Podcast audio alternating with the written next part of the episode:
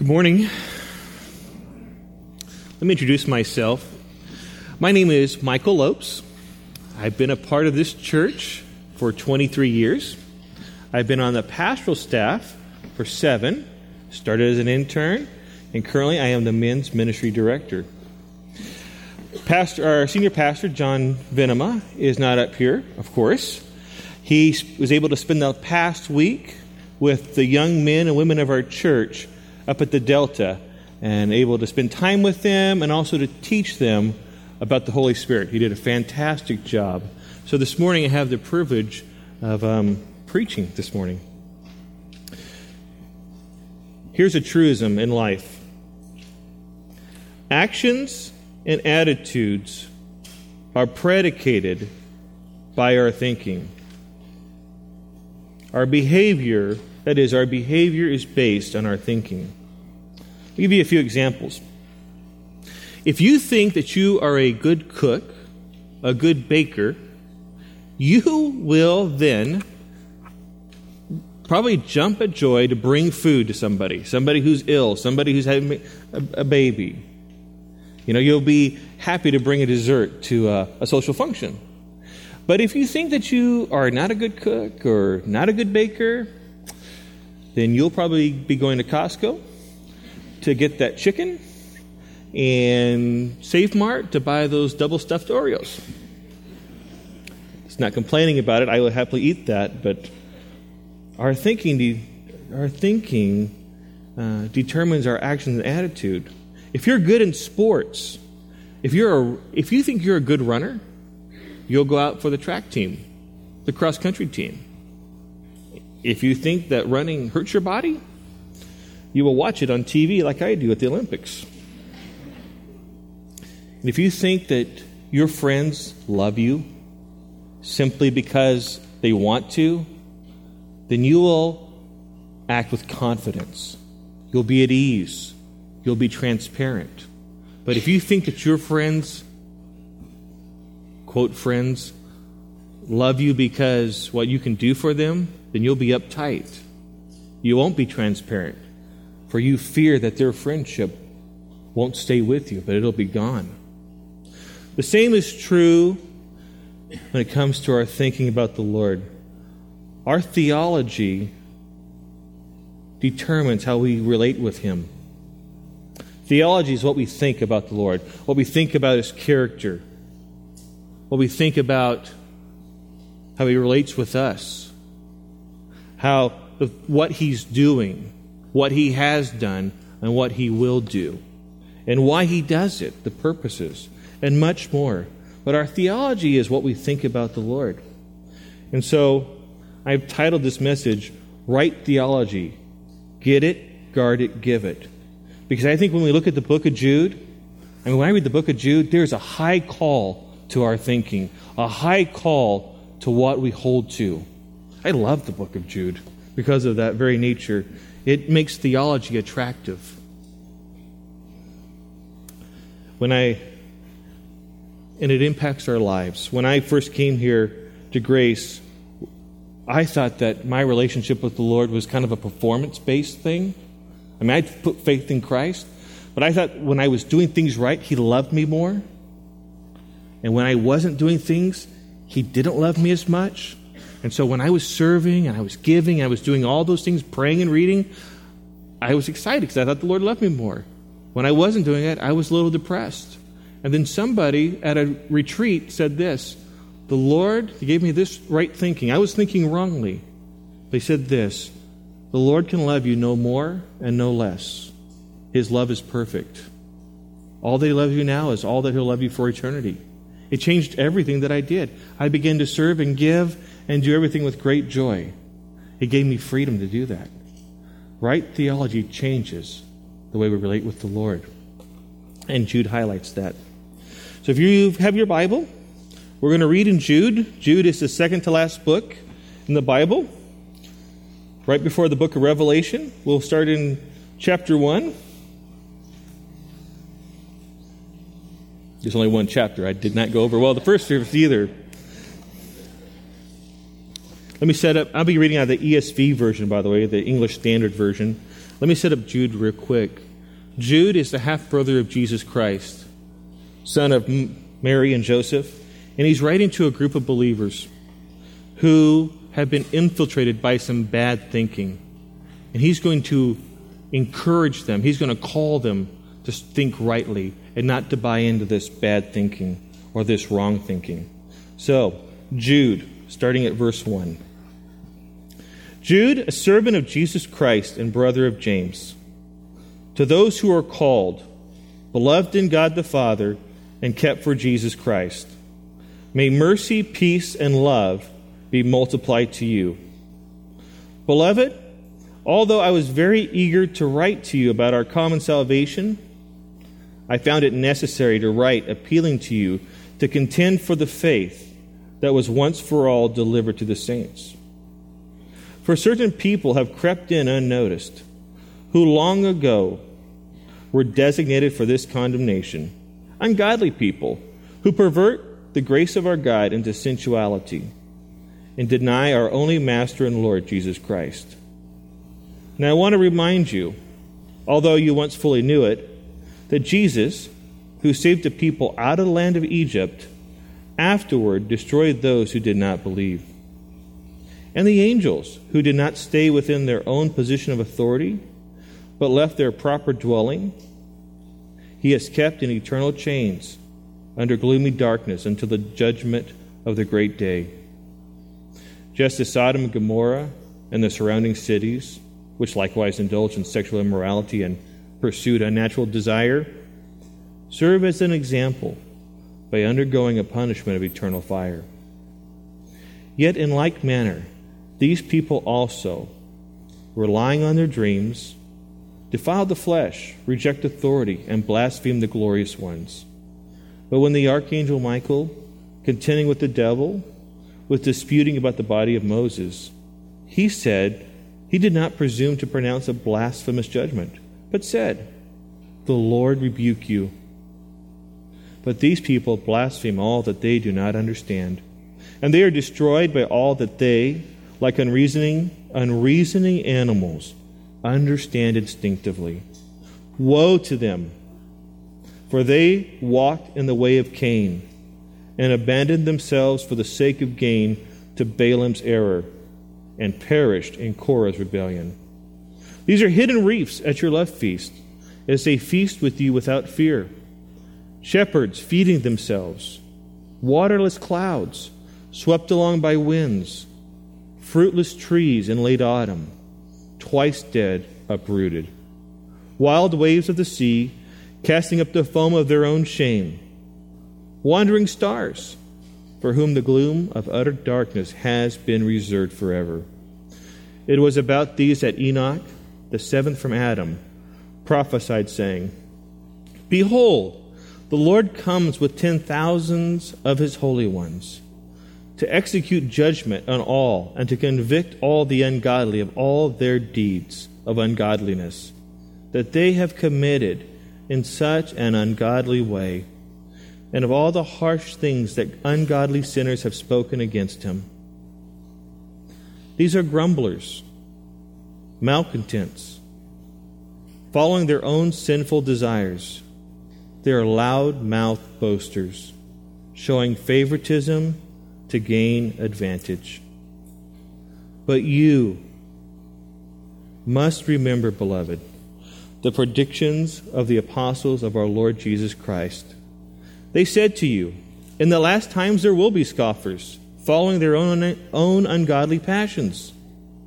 It is these who cause divisions, worldly people devoid of the Spirit.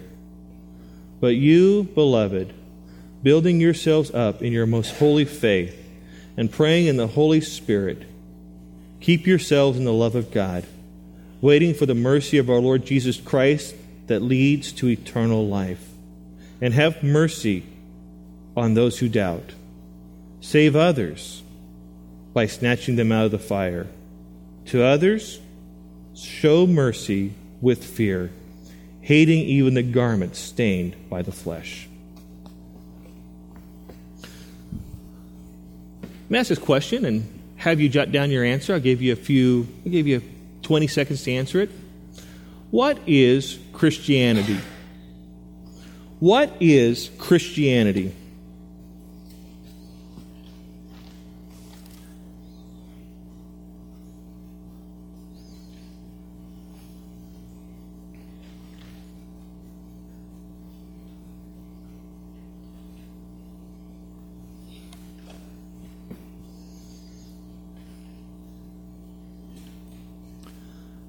Let me play a video and show how some people answer that question. These were people who were asked on the street, What is Christianity? So you're, you guys are both Christians, you'd say, at this point? I am. Yeah, all right. yeah, yeah. So you guys believe in heaven and hell? Oh, God, yes. Yeah, we're somewhere in between there. I ask people the question, what is Christianity? And I get lots of different responses. So I'm going to ask you that question of what, what is Christianity? It's it's it's really no different than most religions. I mean, there's there's little parts of the story that are different. just imposed a bunch of rules and a structure and a hierarchy. I don't necessarily think that Christianity is the only way to access God or spirituality. It's not even really about God, it's about control. How they answered that question, how you answered that question, will say a lot about how you live your life, the attitudes you have, the things you do. If you answered that it's no different than any other religion, then you won't take its claims serious. What's good for you and what's good for others is the same, even if they're diametrically opposed. You'll have no convictions. If your answer is that it's a bunch of rules with a hierarchy, then you'll be performing deeds in order to gain God's favor.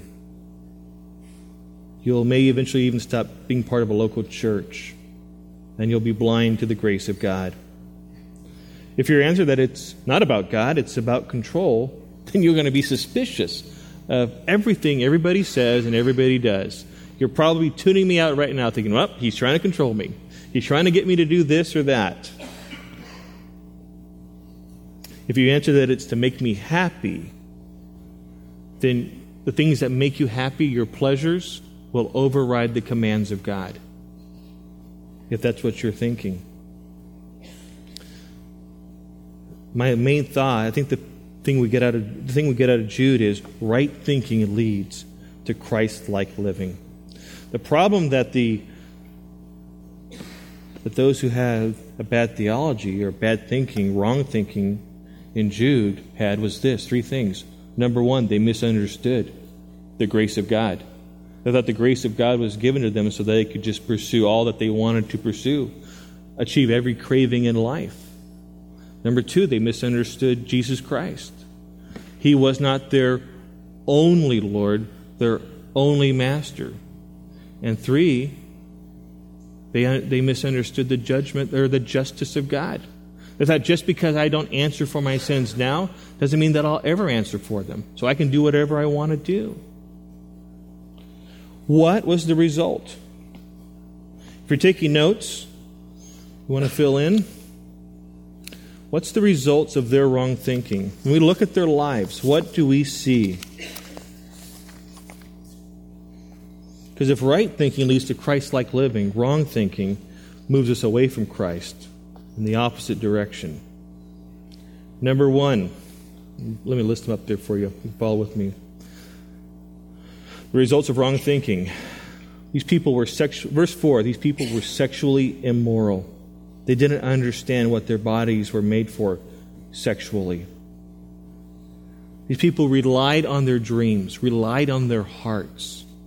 They didn't rely on the scriptures, on the things that Jesus taught. Verse 8. They rejected authority and they blasphemed the glorious ones, meaning they were their own person. They called the shots in their life, they did not submit. When it says they blasphemed the glorious ones, a person who speaks ill of somebody else who is greater than they are are arrogant. Okay, imagine me and LeBron James sitting on a basketball court, and I'm talking smack to him day and night. Hey, you're too slow, old man. Or well, he's not old, but you know, I was talking, I, I'd be arrogant. If I really believed that, I'd be stupid and arrogant. They pursue money, verse 11. They do things for gain. They don't fear God, verse 12. And they're harmful. And they don't edify, verses 12 through 13. He says they're like hidden reefs. A hit, you know what a hidden reef does to a ship? It sinks it, it tears it up. That's what their wrong thinking was doing to this congregation. It was tearing up some lives. They weren't edifying anybody. Says they're like waterless clouds. We know what waterless clouds are like. We live in a drought. They're like fruitless trees. They didn't produce anything. They're twice dead, uprooted. He says in verse 16, because of their wrong thinking, they grumble, they're dissatisfied, and they're loud mouthed boasters. Verse 18, he says they're scoffers. Verse 19, they cause divisions. They're worldly. They don't have the Spirit of God. I ask you, does this sound like a Christ like life to you? What is the end result for them? Verses 5 through 7 and 14 through 15 says, punishment. The justice of God is rolling.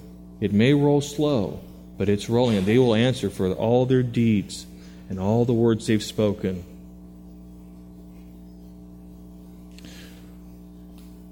What's the results of right thinking? Jude had it right, and so did some of his hearers. So, what's the results of right thinking? I'll put the list up there. Understand self correctly. Notice what Jude calls himself. He calls himself a servant of Jesus Christ. He understands rightly who he is. He was made by the Lord, he was made for the Lord. And he is a servant. He takes his orders from Jesus Christ, who is his only Lord and Master. Number two, results of right thinking values change. You see what he hopes for in verse 2? He doesn't say, I hope that you multiply in money, in fame, in good looks. He says, I hope that peace, mercy, and love are multiplied. Those are the things he values. You're praying, you're hoping for the things you hope and pray for, it tells you where your values are at. Sexually pure. Jude knew how to control his own body. He knew what the grace of God was for. Someone who thinks rightly continues to grow. Verse 20 says, Build yourself up in the most holy faith. Meaning, someone who thinks rightly understands they've never, they, we never arrive. We're always in process. 2 Corinthians 3 says, We're being changed one degree of glory from one degree of glory to another. We have not, we will never arrive on this earth until the Lord returns. We are always in process of becoming like Christ. He says, pray in the Holy Spirit, verse 20. In other words, put your understanding, your right thinking into practice. What someone who prays in the Holy Spirit, what is the characteristics or the traits of their prayers? They're powerful, self controlled, full of love, full of goodness, gentleness, patience.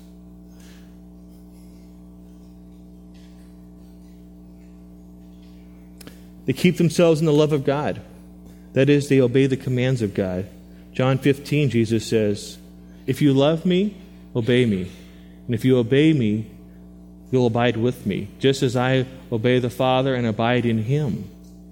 So we're going to keep in the love of God, those who think rightly. We're not going to move away from that. We're going to show mercy, verses 22 through 23. Because we have been shown mercy. Have we not?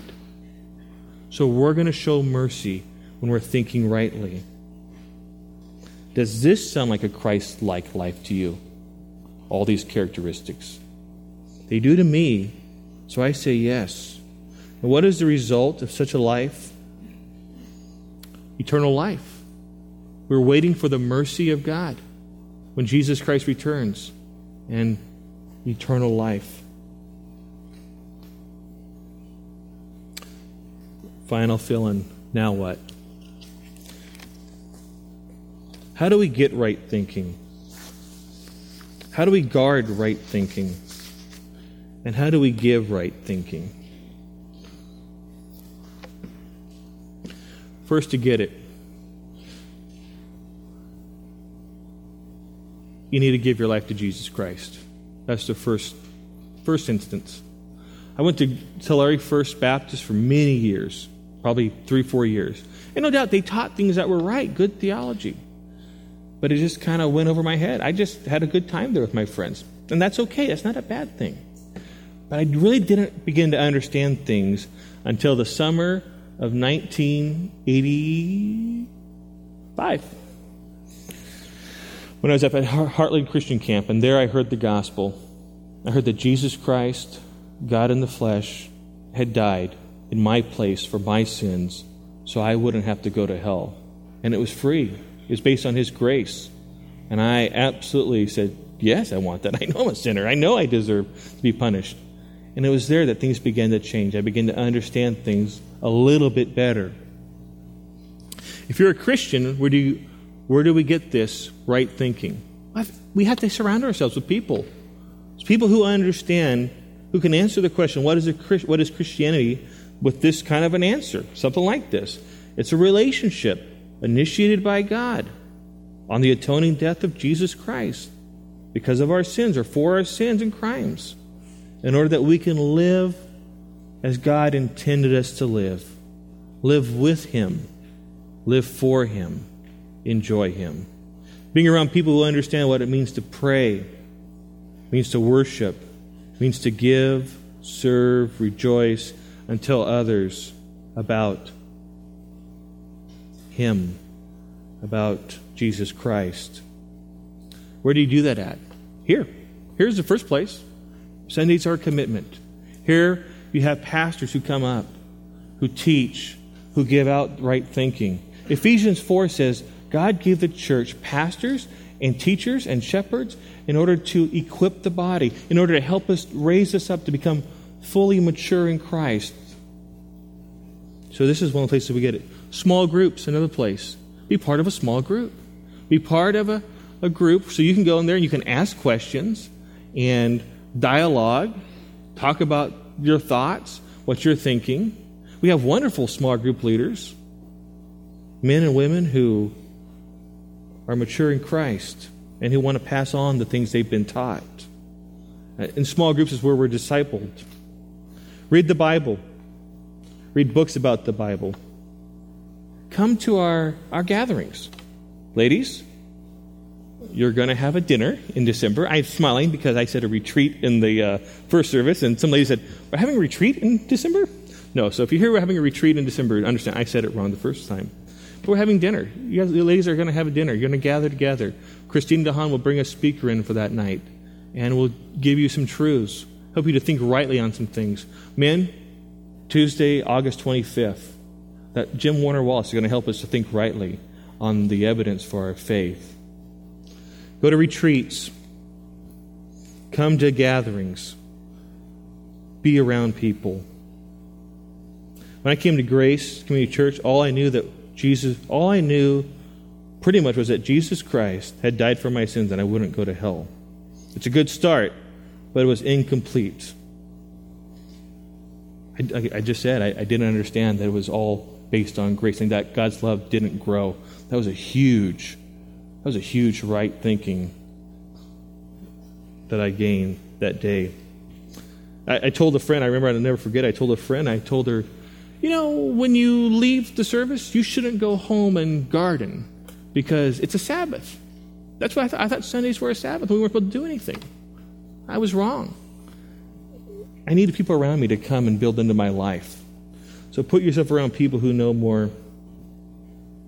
Have the attitude that you are always a disciple of Christ. There's always, we're always in the process of learning, always in the process of, of thinking better, thinking more right. I put the latest and the greatest is not where it's at. Jesus is the greatest, and His Word is the latest. So keep with the, the founding truths that have been delivered to us. Two, guard it. Contend for it, he says. Contend for the faith once delivered to all the saints. That word contend is uh, like when two wrestlers contend or are in a wrestling match. And he says, contend like that. Well, when you contend with people, you have to engage them, talk to them. You can't just remain silent. You can't just sit on the sidelines. You have to interact with people wherever they're at.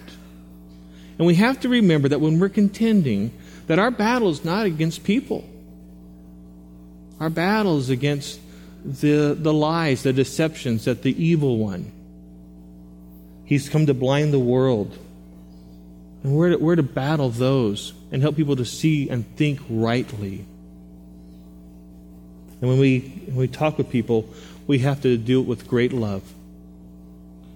I'm ashamed to even say, but years ago when I came back from that camp, I mean, I didn't know much at all, but I thought that living for the glory of God was kind of like being a crusader. We just, a crusader in the Middle Ages, you know, just come and conquer and, you know, yell at people and crazy. But people don't want to be yelled at. I'd like to, ta- I would take a poll and say, how many of you were yelled into the kingdom?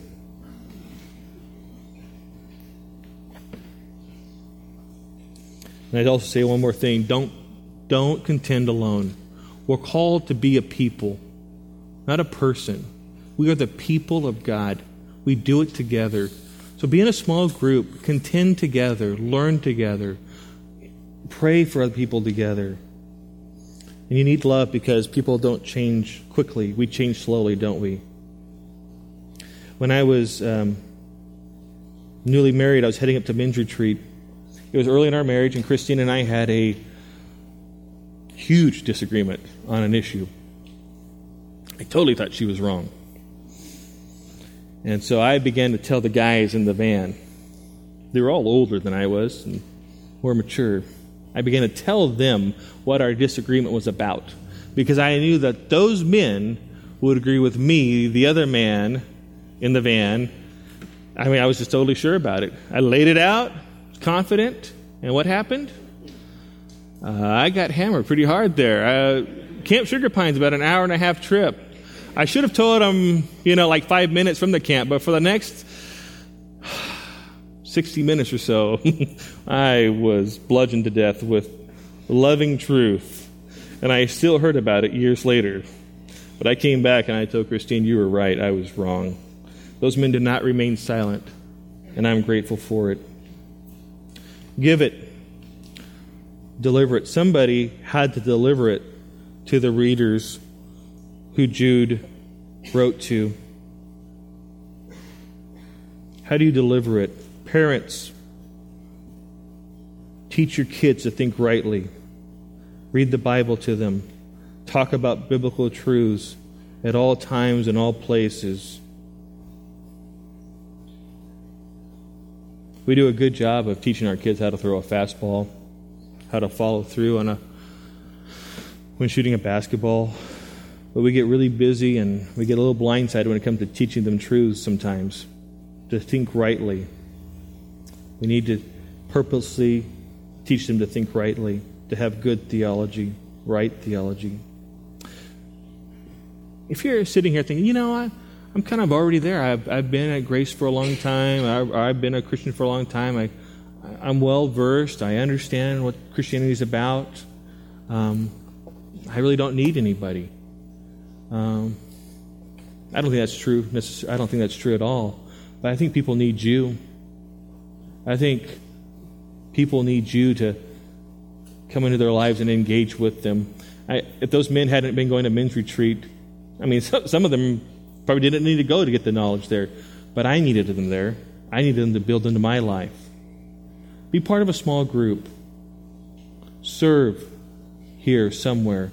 Don't just sit on the sidelines. You know, right now, we have about 400 children across the way. They need to know the truth, they need to think rightly. They live in a world that's give them all kinds of wrong thinking.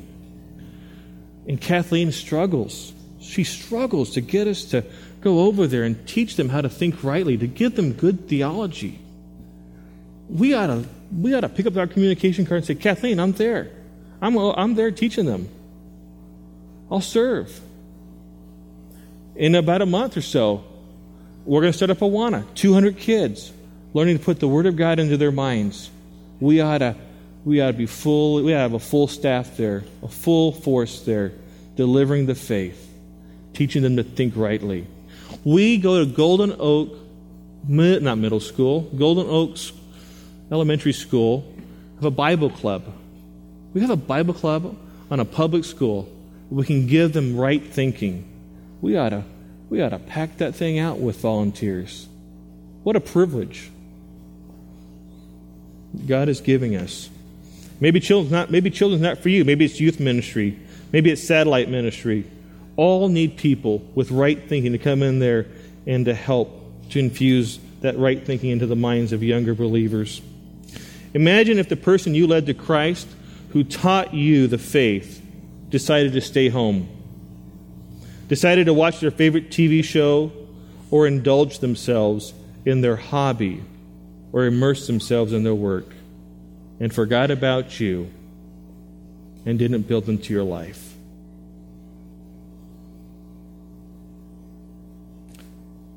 What would be the results of your life? Would you be like Jude, who was living a Christ like life? Or would you be more like those who had wrong thinking and were just a mess?